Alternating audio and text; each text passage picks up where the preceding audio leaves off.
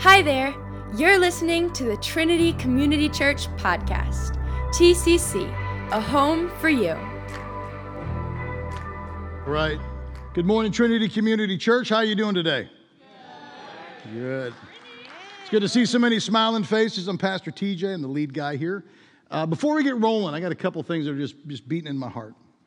Um, you know, Christine has been, she is one of us. So, the way this works biblically, how many of you want to be biblical? Right? And we want to be biblical till we read the words. And we're like, that's tough, Pastor TJ, right? This is biblically how it looks like, what it looks like when we send people.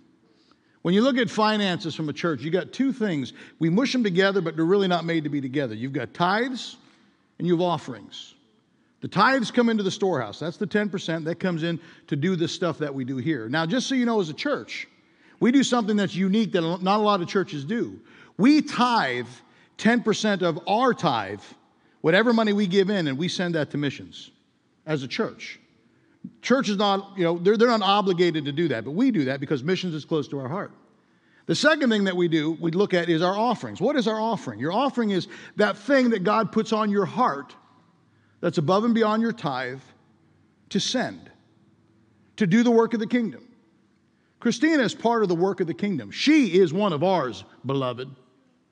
And it's our job, again, as a church, to get behind the vision that God has put in, our, in her heart and to get her to where she needs to go. I can tell you this I've only known Christina for two years. She's one of the most humble, uh, broken servants I think I've ever met. She's one of those behind the scenes people, even getting her up. Did you see she was like standing over there in the darkness? I'm going, Christina, get into the light right? Get into the light so we can see you, right? So I want you to pray. And whatever God tells you to give to help her to get to where she needs to go to Japan, let's take a little, take a little thing from, from Nike. Just do it. Don't question it, just do it. There's no gain except to reach a people group where less than 1% has heard the good news of Christ. I don't think we have a frame for that. We have so many churches here, less than 1%. So I want you to pray and I want you to do that, okay? Can you do that for me? I, we're going we're to practically do that right now. Just shut your eyes for a second. Talk to the Holy Spirit. The Holy Spirit speaks to you just like He speaks to me. And ask Him, say, Lord, what would you have me give? Whatever He speaks to you, just do it. Can you do that, beloved?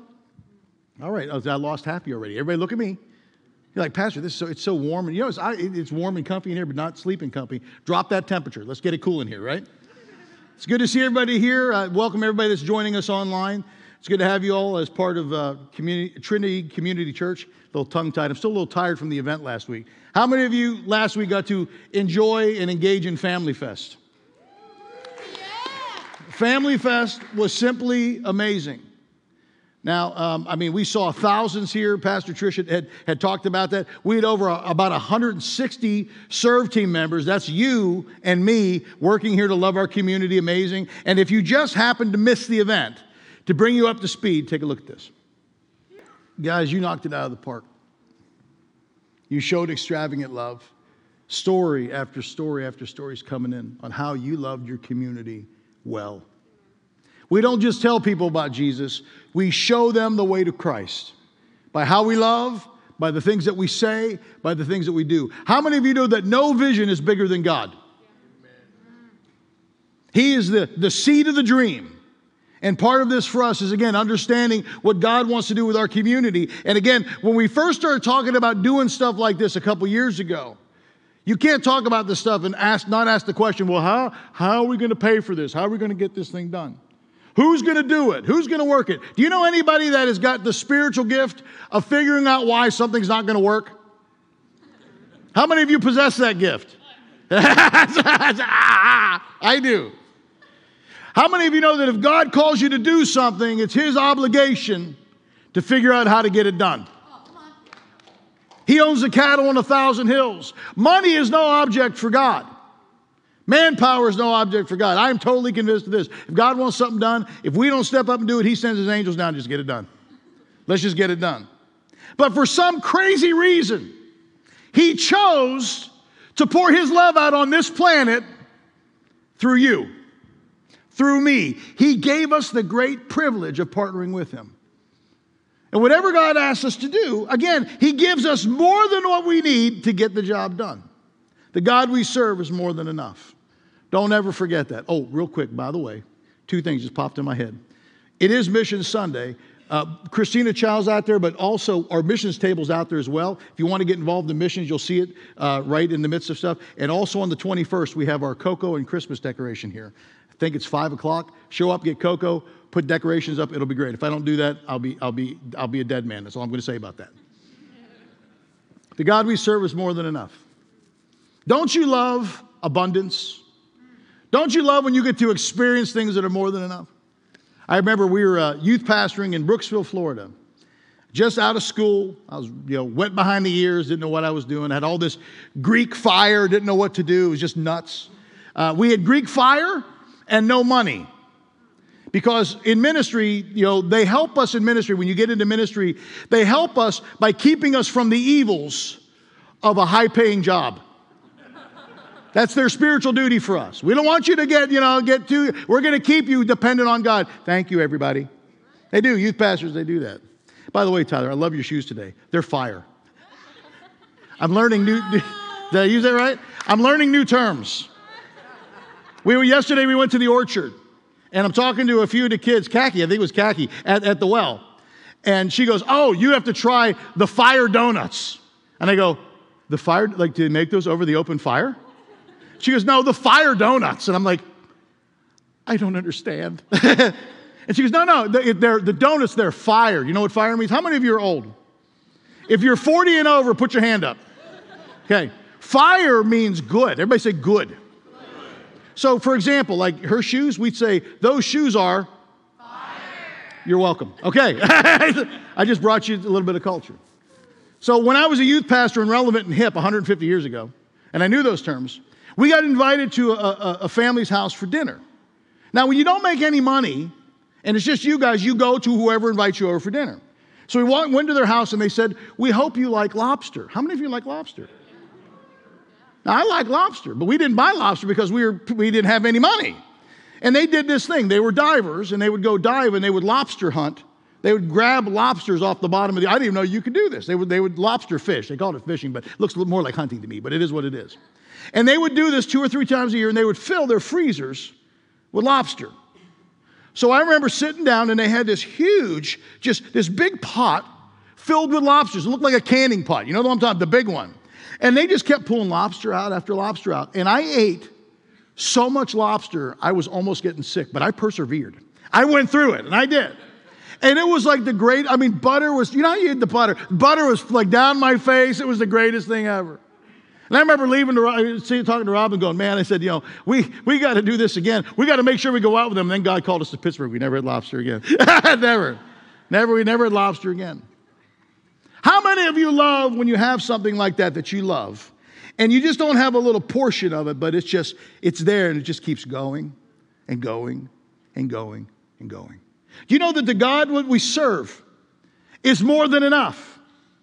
He's more than enough. He gives us everything we need, not just to, just, to, just to the brink. The God we serve is a God of abundance. When Jesus promised us life, what type of life did he promise us? What? Abundant life. That's more life than you could ever think or imagine. So, the God we serve is a God of abundance. He gives us more than enough in every aspect of our lives. God gives us more than enough to satisfy the deepest longings of our heart. He gives us more than enough to supply all of our needs. You follow God, God will always supply all your needs. He will. He even, gives us, he even gives us more than enough, again, supernaturally, when we don't even have enough hope. Have you ever found yourself in a situation where you didn't have hope? Then God breathes life back into you and He says, Son, daughter, get up. It's going to be better tomorrow. The God that we serve loves us so much, He gives us more than we need, as long as we come to Him for our source. So, this entire month, we're going to talk about the God that is more than enough. This week, we talk about the God, again, the God that we serve that satisfies the desires of our heart. Do you know that your heart is important to God? It is. Those things that you feel, the longings that you feel in your heart, do you know who put those longings there? God did. He created you to feel the things that you feel, He created you to love, He created you to interact with Him, not just in a physical way but in a relational way and in a supernatural way, in a soul type of a way. He created your emotions. Sometimes we think as, as humans, you come to the church and you have to shut your emotions off. How many of you grew up in a church that didn't really value emotions? I grew up Greek Orthodox, and this is how emotional we got in the Greek church. Ah. And then when church was over, the Greeks, we smashed plates. But you couldn't do that in church. That's just how it worked. The God that we serve created your emotions, He built your emotions. He built the desires in your heart, and He created you to be satisfied by Him. A God that we, the God that we serve loves us so much. He creates us, again, to have everything we could ever want and to have the source of that satisfaction be Him. I remember a few years ago, I was. Uh, my associate pastor and I, and he came into my office one day, Jody, and he goes, Hey, he goes, let's go on a hike. I love hiking and, and backpack camping. You get up in a couple days, you get lost in the mountains, and you come back. I said, I'll go hiking with this Fine. I said, just set it up. Tell me what, what time to be there. Let's get, you'll get rolling, go whatever. So we went on. I still remember the Colorado trails up in the mountains. We had a dry, a dry summer. Uh, usually in Colorado, you, you kind of, everything's about the water there. It's the high desert.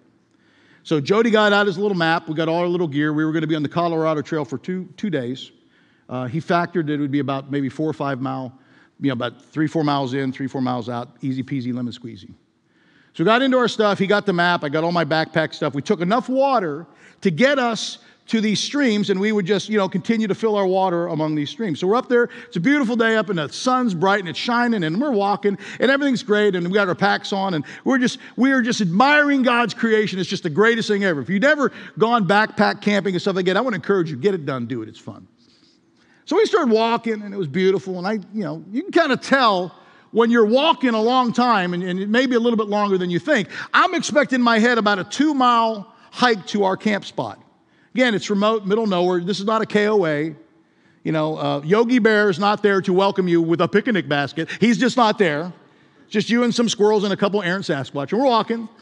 And we're near about two, three miles, and I notice we're still walking. And I, I, I guess, Jody, are we, are we getting close to where we're supposed to be? Oh, yeah, I'm sure it's just right up around, around, around the corner up here. So we're walking, and he goes, Well, there should be a stream up here. We can kind of fill up our water because we're getting a little bit low on, on our water. So we get up to a dry stream bed. I went, Huh, that stinks. It's just kind of dry. He goes, Yeah, but there's so many up here. We'll, we'll be fine. So we keep walking.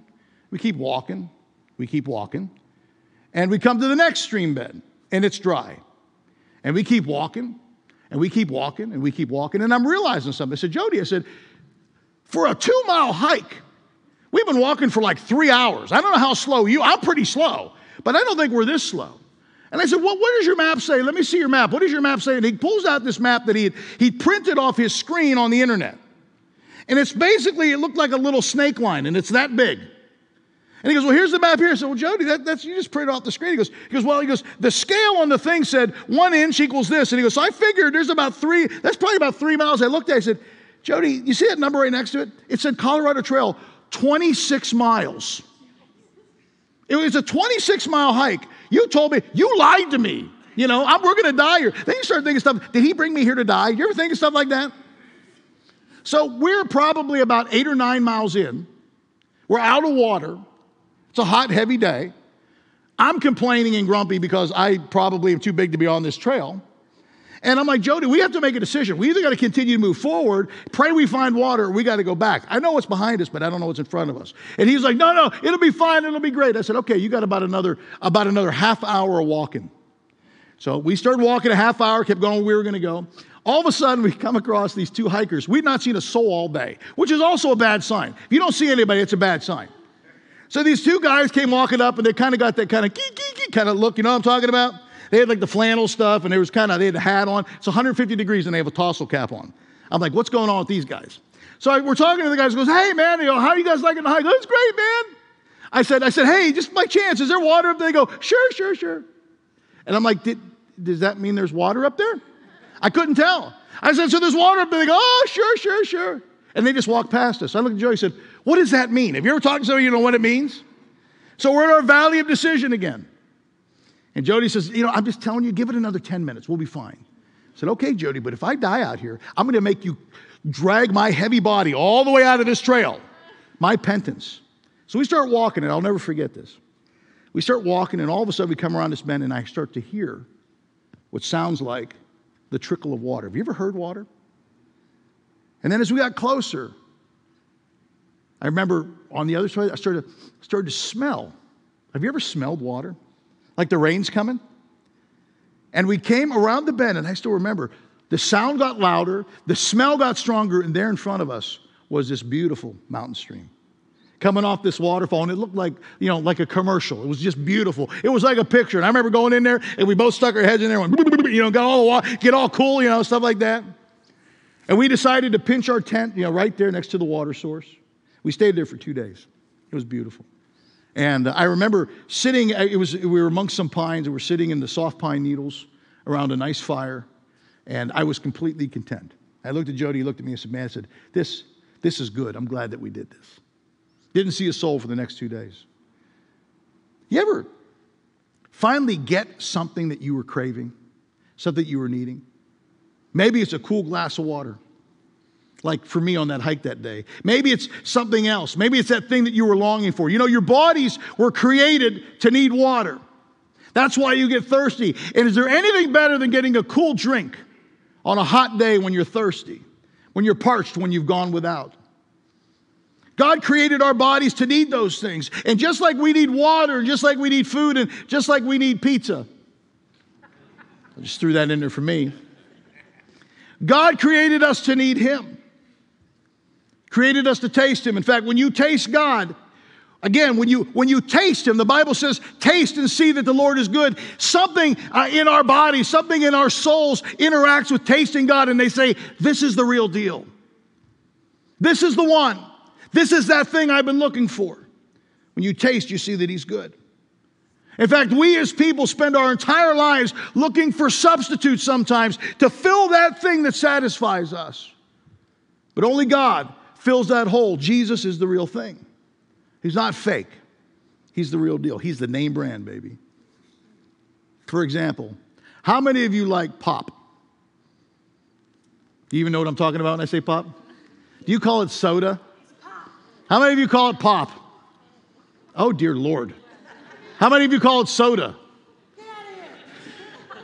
We'll compromise. Soda pop. We'll call it soda pop. So, how many of you, when you look at cola, you can go to the next slide. These are the two big brands. How many Coke people are in here? How many Pepsi people are in here? That's right.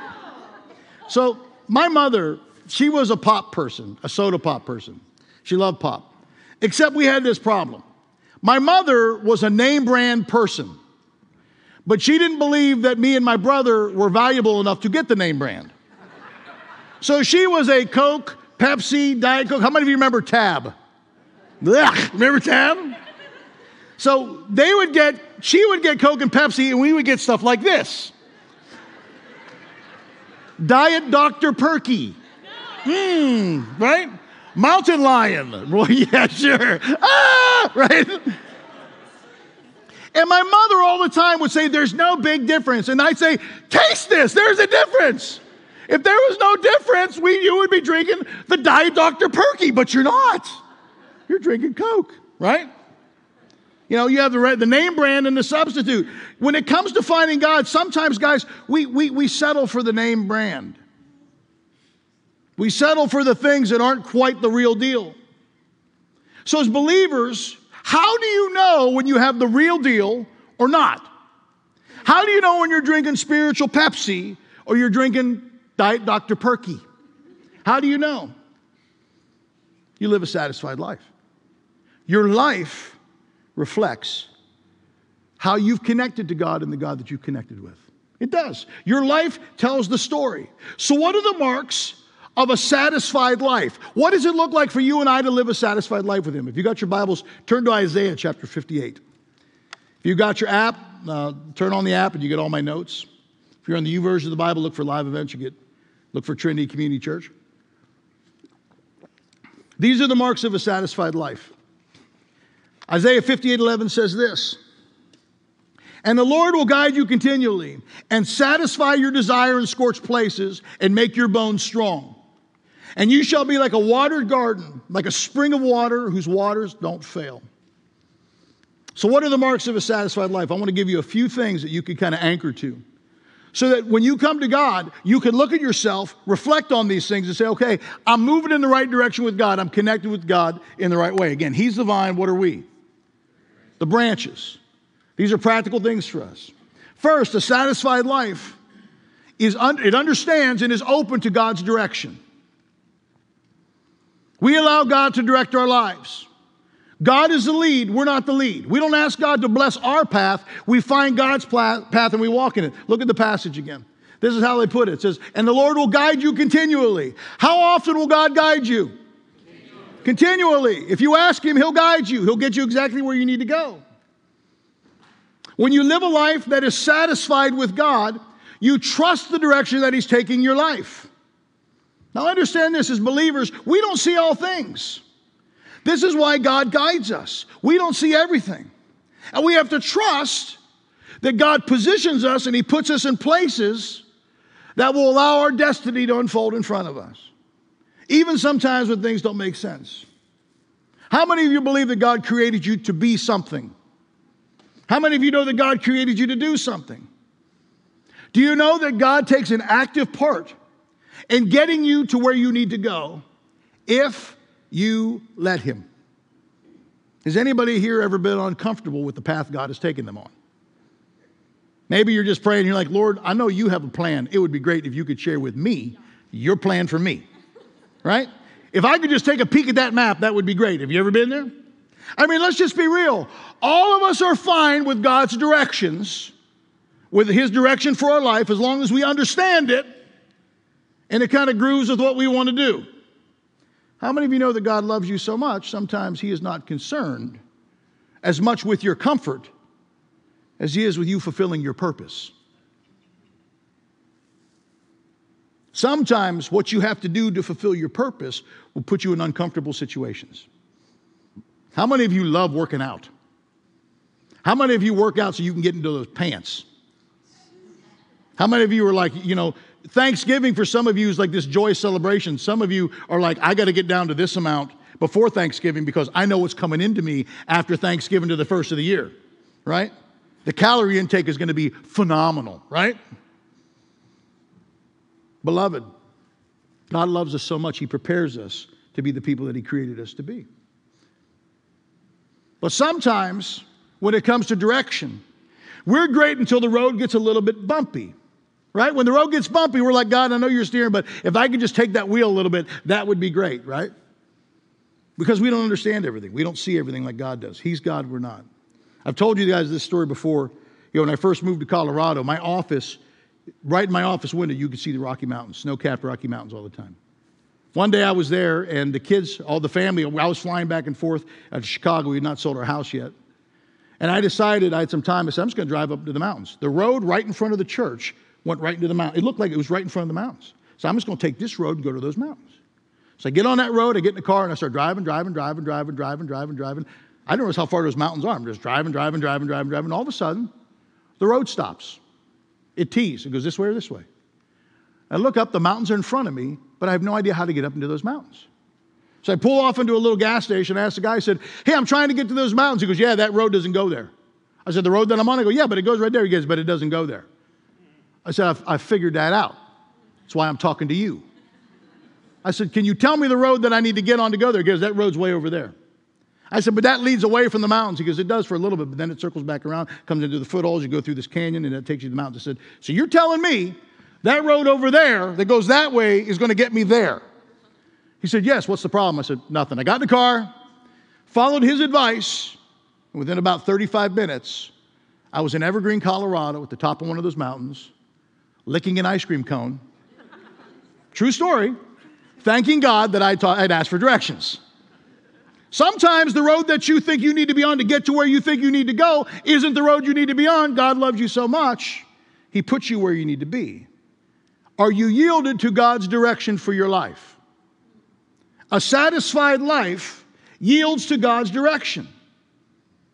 Sometimes that road that he has you on may look like it's going the opposite direction. Beloved, that's the time when you have to dig in and you have to trust more. Proverbs 3 5 puts it this way Trust in the Lord completely and don't rely on your own opinions.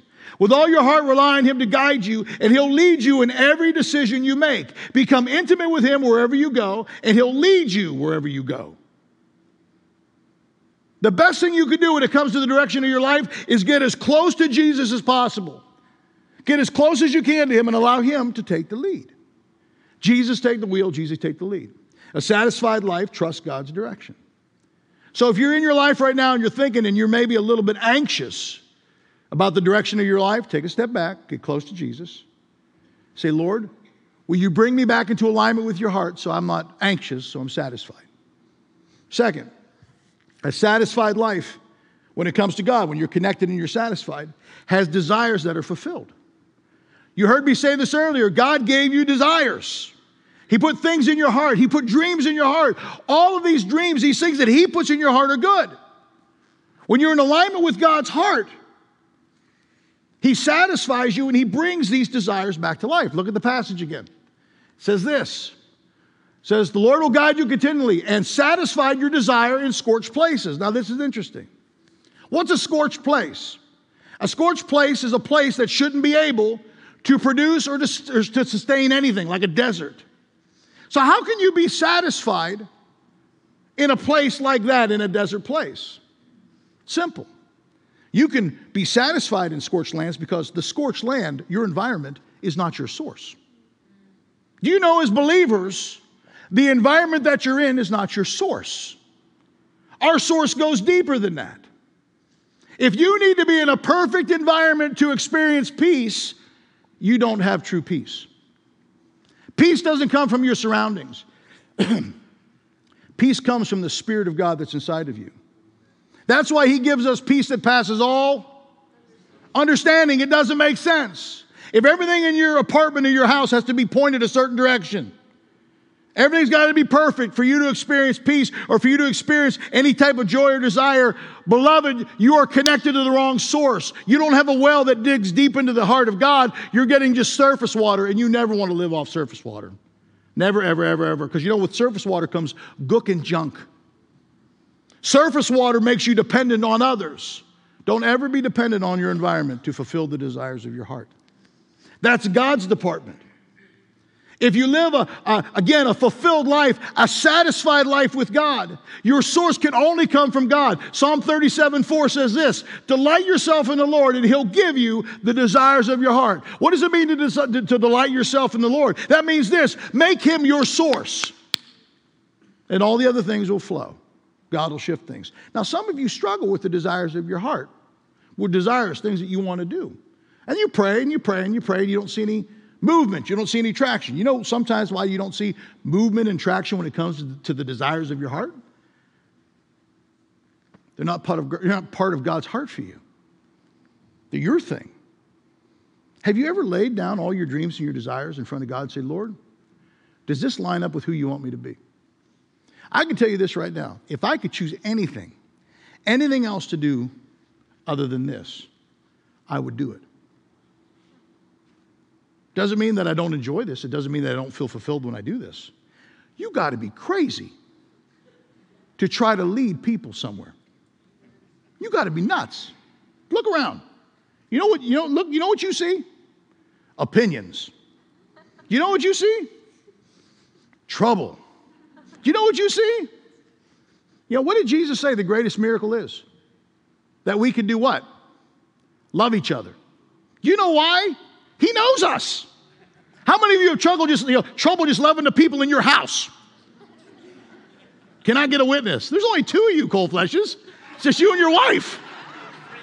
Oh, you're the cats, the cats. That's the cats. I get it. It's the cats. Chris, it all makes sense now. This is how God works. So I take with me you know, Lord, I prayed that, that prayer that some of you prayed, Lord, whatever you want me to do, I'll do for you. He takes it. I'm yielded. Then he reveals to me how he created me and the things that he's fulfilled me to do. So this does become the desire of my heart. And I am fulfilled. Funny thing about doing stuff like we do here, whether you pay people or not, if you're doing your thing, you're going to do your thing, right? Does that make sense? Some of you have lost your joy. Some of you have lost the joy of the desires of your heart. You don't know what to do with it. You know why you've lost it? You've disconnected yourself to the Father. Something got in there and it just disconnected you. And other things became your source. Maybe money became your source. Maybe, you know, needing people's approval became your source. Maybe not feeling pain became your source. That was the, that's the rudder to your life now. I got to position myself so I won't get hurt again. When anything other than God becomes your source, you can't live a satisfied life. So do me a favor, shut your eyes for a second. I don't know where you're at right now, but if you happen to be in that place, and maybe somehow, some way, you've got disconnected from the source, allow the Holy Spirit right now just to reconnect you. Talk to Him. Say, Lord, will you show me the things that I've replaced with you as my source. Again, the Holy Spirit, He speaks to you just like He speaks to me. Listen to Him.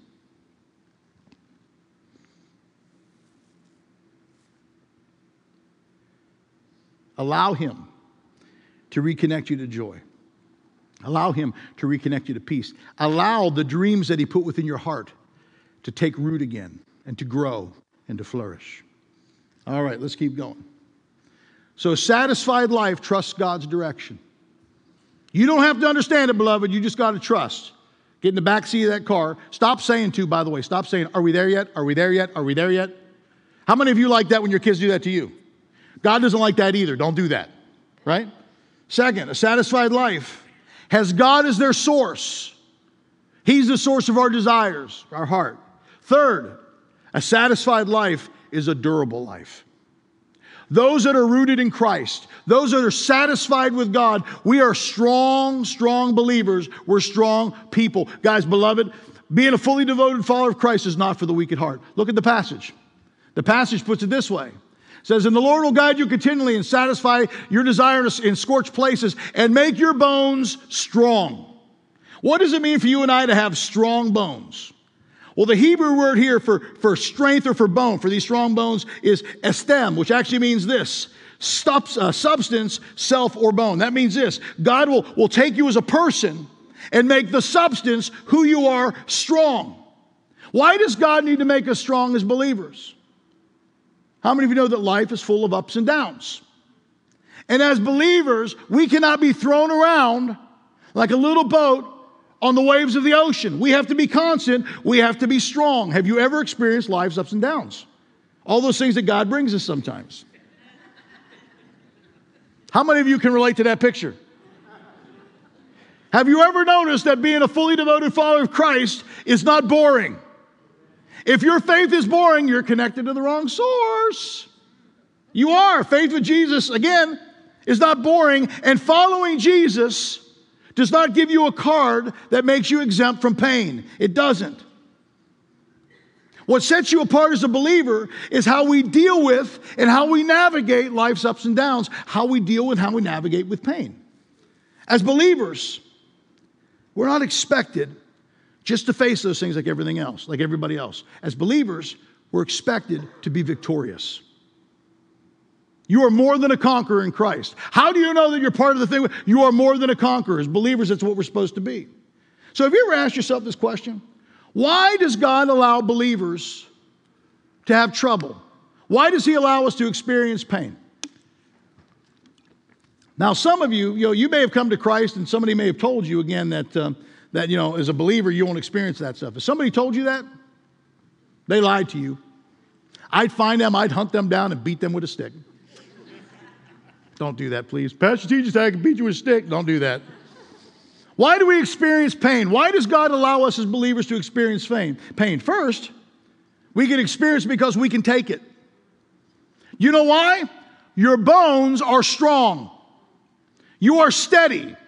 Your roots are deep. They go deeper than the surface. We go to the source who is God. You can take pain. You can take calamity. God built us with that. And you know, one of the biggest reasons we can do is because He's with us. You never face anything alone. Again, if you came to Christ and somebody told you that all your problems would go away, you were lied to. God doesn't make your problems go away, He inserts Himself as a solution to our problems, and we never walk or face anything alone. We get the greatest thing that He has Himself. And when God stands with you, beloved, you're stronger than you think you are. The things that you endure now, I'm telling you right now, there's more in the tank, there's more things that you can do. Isaiah 43 puts it this way. It says, But now thus saith the Lord, He who created you, O Jacob, who formed you, O Israel. Fear not, for I have redeemed you. I have called you by name and you're mine. When you pass through the waters, I'll be with you, and through the rivers, they shall not overwhelm you. When you walk through the fire, you shall not be burned, and the flames will not consume you. You know why it won't happen? Because your bones are strong. So, as believers, we're not flighty. We're not thrown around like the wind and the waves flow, throw other people around. We're strong because we're rooted in God. Second, this is why you know bad things happen to us sometimes. God allows us to go through these things to show others what's possible with God. You're a living epistle. Paul called you a living epistle. You know what that is? That's a living book of God's faithfulness. People should be able to look at your life and see how you interact with God, and they should be able to take their P's and Q's from how you interact with God. Our lives are a story to others. Do you know that God will point people that are struggling with things, people that are on roads that are up and down? Do you know that God will direct them sometimes to you, to your story, and to your life to show them, again, all the things that are possible for those that believe in Him? This is why at Trinity we have our big three. Again, we love God and people extravagantly. Two, we're, connect, you know, we, are committed to growing in our faith and helping others to grow in theirs. And third, we're committed to sharing our faith and our stories, our lives with everybody else around us. Why? Because your testimony, your story is a powerful thing. God will use that to help people along. Why? Because people are watching you. People are watching how you handle certain things, beloved. And your life, the story of your life, is doing one of two things it's either leading people to Christ or away from Him. Where does your life lead people? If you couldn't speak and all people could, how many remember The Truman Show? The movie The Truman Show? And all people could do was watch the story of your life. Where would you lead people if all they could do is watch the story of your life? a satisfied life, again, God will allow these things to happen in our lives to show people the way to go. 1 Peter 2:12 says this: Live honorable lives as you mix with unbelievers, even though they accuse you of being evildoers. Sound familiar? For they'll see your beautiful works and have a reason to glorify God in that day when He visits us. Colossians 4 5 says this Walk in the wisdom of God as you live before non belie or unbelievers, and make it your duty to make Him known. Let every word you speak be drenched with grace and tempered with truth and clarity, for then you'll be prepared to give a respectful answer to anyone who asks about your faith. We live in a way, in a broken world with ups and downs, constant. We are steady, we're constant. Why? Because a satisfied life means that your bones are strong. Fourth, a satisfied life will develop good fruit. It's God's heart that you and I develop fruit, good fruit not just fruit. Look at the passage. It says it this way. It says, and you shall be like a watered garden. How many of you are gardeners? How many of you know what happens when you put too much water in your garden? Not enough to kill everything, but when you, if, if, if your plants get sunlight and water, what do they do? They grow.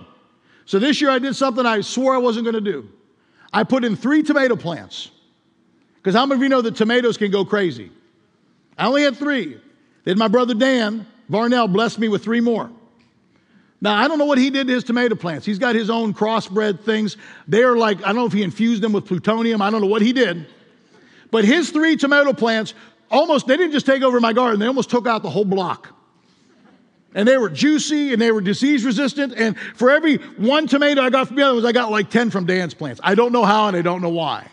They're good plants, they were healthy, healthy things grow, and they produced fruit. Fruit is a way for you and I to determine if we're growing the way that we're supposed to. All of us produce fruit. The question is this what type of fruit are you producing? Are you producing good fruit or bad fruit? Matthew 12 33 puts it this way it says, you, you must determine if a tree is good or rotten. You can recognize good trees by their delicious fruit. But if you find a rotten fruit, you can be certain that the tree is rotten. The fruit defines the tree. Now, when you look at that from a spiritual perspective, again, that means this all of us have the capacity to produce good fruit, and all of us have the capacity to produce bad fruit. Now, one of the spiritual gifts that most of us as believers, one of the things that most of us possess, is the ability to inspect other people's fruit. How many of you are great at inspecting other people's fruit? That person there is bad. That person there stinks. Why? I'm just inspecting their fruit, Pastor. Most of us are great at seeing rotten fruit in others, but very rarely do we do inspections of our own fruit. When's the last time you did your own fruit inspection? You looked at the fruit that you produce. I mean, you really looked at it. And you said, This is good, this is bad.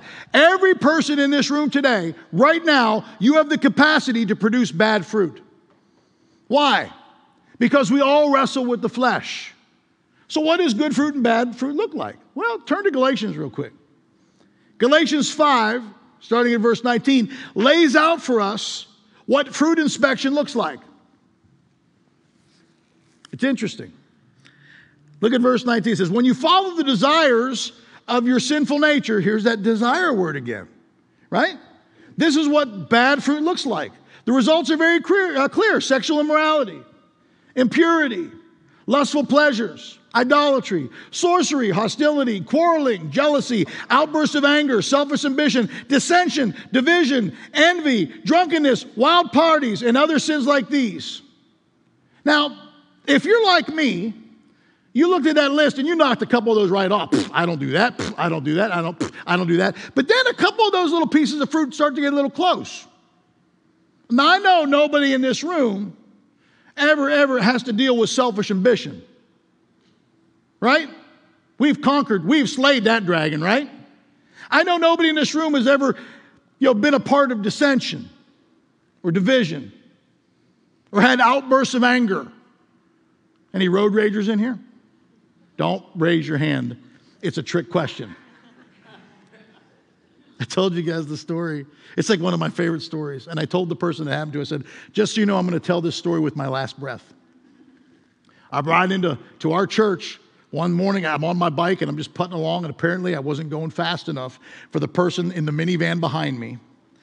They whip around, they go on the side, and as they pass me, they give me the one way signal to heaven, the middle finger.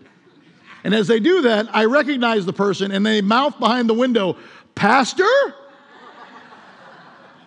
And what was great is we were going to the same location. We pulled into the church and they had, to, Pastor, I've had a bad morning. I said, That's okay. She goes, Now you're not going to tell anybody about this. I said, I'm going to tell everybody about this. I said, They'll never know your name, but we'll know. and the kids in the back were like, We saw it too, Pastor. And I was like, No, we don't need to do that. How serious are you about your fruit? When's the last time you laid this list down and you said, Holy Spirit, will you show me if there's seeds like this in my heart? And God, will you be ruthless to take those things out so that I can be fruitful, good fruit? Now, here's what you can't do you can't read this list and then consider yourself, you know, I'm the lowest of the low of the low. There's no condemnation for those that are in Christ Jesus. But the Holy Spirit does convict us. He loves you so much, he doesn't want you to stay this way. So, this is part of the, the fruit inspection that we do. Look at verse 22. But there's a good side to this too. Here's the good side. It says this, but the Holy Spirit produces the kind of fruit, this kind of fruit in our lives. Love, joy, peace, patience, kindness, goodness, faithfulness, gentleness, and self-control. Good fruit. Now you may also notice on the other side, you may say, man, I knock it out of the park with, with kindness. I knock it out of the park with gentleness. How, some, most of the, the struggle points, you know, sometimes patience, depending on who that person is, again, how people treat you has no bearing on how you treat them. Every time I need to pray for patience, usually I get a letter in the mail from the DMV. Nothing tests your patience like the DMV, right? What is God producing in your life? Don't be afraid to inspect your own fruit. What type of fruit are you producing? Not only can you judge other trees by their fruit, you can judge your tree by your fruit. So do me a favor, you have homework today. Some point this week, I want you to sit down with that, with that passage opened up and allow the Holy Spirit to inspect the fruit of your life. Why? Because a satisfied life produces good fruit. Let's finish the thing up. So, again, when you have a satisfied life, this is what your life looks like. This is what a life marked being satisfied looks like. You allow God to direct your life. God fulfills your desires. Delight yourself in the Lord. He gives you the desires of your heart. You are durable. Your bones are strong. You are not flaky. You are not wishy washy. You're planted firm, and people can just connect to your faith. And fourth, you develop the right type of fruit. We're good fruit inspectors. We start with ourselves, not everybody else. And then finally, your faith is dependable. You're faithful. You're people of your word. You're constant, you're steady. You do what God asks you to do. Look at the passage. It says it this way. It says, and the Lord will guide you continually and satisfy your desire in, a scorched, in scorched places and make your bones strong, and you shall be like a watered garden, like a spring of water whose waters never fail. We don't fail. The gospel inside of us, God inside of you does not fail. We are constant people. That doesn't mean we're not going to screw up. That doesn't mean we're not going to have problems. That, that doesn't mean that we're not going to, you know, every once in a while lose that battle. But what that means is this again, God will use us. He will raise you up. And, and regardless if you're beat that first time or not, you're going to stand back up and we're going to get this thing done because the God we serve is faithful. And God's heart of faithfulness is supposed to flow from us, from Him to us to others. Where does that start for us? Well, it's these springs that never fail these things that bubble up inside of us.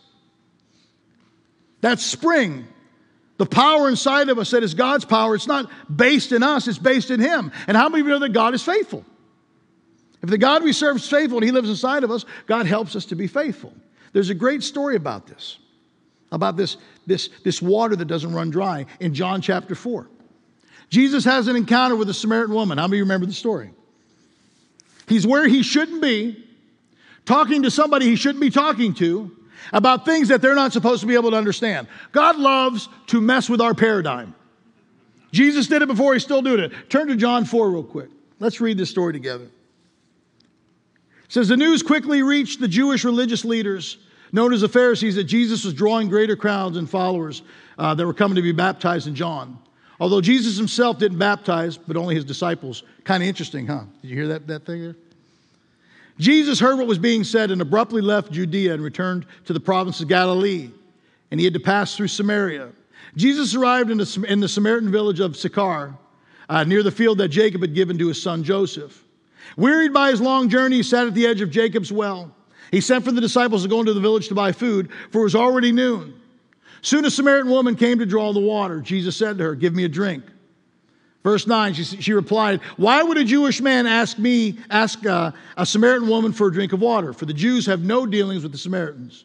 Verse 10, Jesus replied, If you only knew uh, who I am and the gift of God wants to give you, you'd ask me for a drink and I would give you living water. The woman replied, But sir, you don't even have a bucket and the well is very deep. Where would you find this living water? Verse 12 Do you really think that you're greater than our ancestor Jacob, who dug this well and drank from it himself, along with his children and livestock? Jesus answered, But if you drink from Jacob's well, you'll be thirsty again. But if anyone drinks, from the li- drinks the living water that I give them, they will never be thirsty again. For when they drink the water I give, I give you, it becomes a gushing fountain of the Holy Spirit, flooding you with endless life. So that, that water doesn't just come in and just sustain you for a moment, but God lets this thing kind of build within you. Constant, steady, faithful. The waters never run dry, they don't. So, why does God put that fountain inside of us? Why does God give us permission to stay connected to the source of who He is, the one that never runs dry? By the way, um, as long as you stay connected to God, He's the vine, we're the branches. That source of life is a, is a promise to you. Now, how many of you have ever felt dry? How many of you have ever felt weary? How many of you have ever felt empty?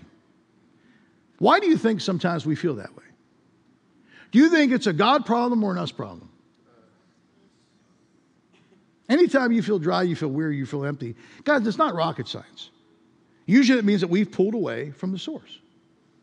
Usually that means we're trying to drink from another well, or we're not even drinking from God hardly at all. Anytime I'm just going, eh, maybe this will help with some of my pastoral counseling load. Anytime you send me an email, you call me, say, Pastor, I just, I just feel dry, I just feel weird, I don't know what to do. When you sit in my chair, the first thing I'm going to ask you is this I'm going to say, How was your time with God? Eight times out of 10, most people look down and go, oh, It's just not very good. And I say, Go talk to Jesus. Next. Because he's the solution. Why aren't you talking to Jesus? Well, I've got problems. We have so many. The kids are crazy. I understand that. Talk to Jesus. Next. How many of you know that we make time for what is a priority in our life? He is the priority of your life. Get connected to Him. When you're connected to the source, life fills your body. Beloved, you are not a pond, you're a river. That means we got things coming in and we always have things going out. Why did God put a babbling brook, water, the Holy Spirit gushing up inside of you just for you so you can say, This is awesome, this is great? Why did God give you all this stuff? It's not just about you, it's the overflow for others. That water's not just for you, He gives you everything you need for you and for somebody else. Why? Because the God we serve is more than enough. Look at the rest of this story. Look at uh, verse 39 says this Many Samaritans from the village became believers in Jesus because of the woman's testimony.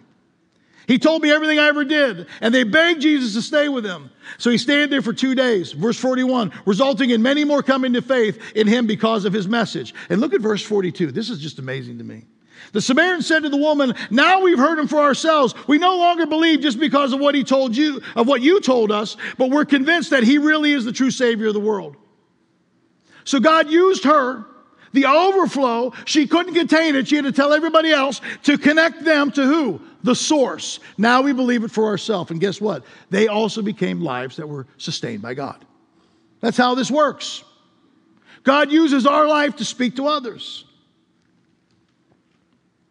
A sustained life is a life that is dependable and consistent. Why? because that water, that bubbling brook, comes up inside of us. It never runs dry. That means that you and I can continue to love and can continue to love and can continue to love regardless of the situation, regardless of the pool. Why? We don't give from our stuff, we give from the overflow. Stay connected to the source, be dependable. Does that sound like your spiritual life? Does that sound like who you are? Are you living a satisfied life? When you look at your faith, you sit back and go, This is good. Or is there some angst? Are there issues in there? This is a great opportunity for you to, again, get close to the Spirit and allow God to put you on the path that He wants you to be on. Shut your eyes for a second, bow your heads real quick. Let's just take one more minute and talk to the Holy Spirit this morning.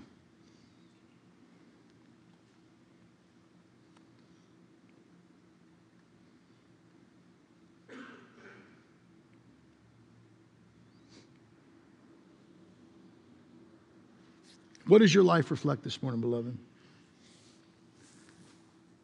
When it comes to direction, does God have the wheel of your life? Or are you kicking against the goads? Has God fulfilled your desires? Is He able to do what He wants to do through your life? Is your life yielded to Him? Is He your source? Are you durable? Is your faith durable or are you wishy washy? God wants your bones to be strong. It's a work of the Spirit. Are you developing the right type of fruit? Are you developing good fruit that people can see and eat? Are you faithful? Are you faithful in the little things? Talk to the Holy Spirit right now and just say, Lord, will you show me if I'm lacking in any of these areas, in any of these places? And show me exactly what you want me to do to fix it. Listen to Him. Thanks for listening to the Trinity Community Church podcast. We hope this met you exactly where you are. To learn more about us, head to our website at tccde.com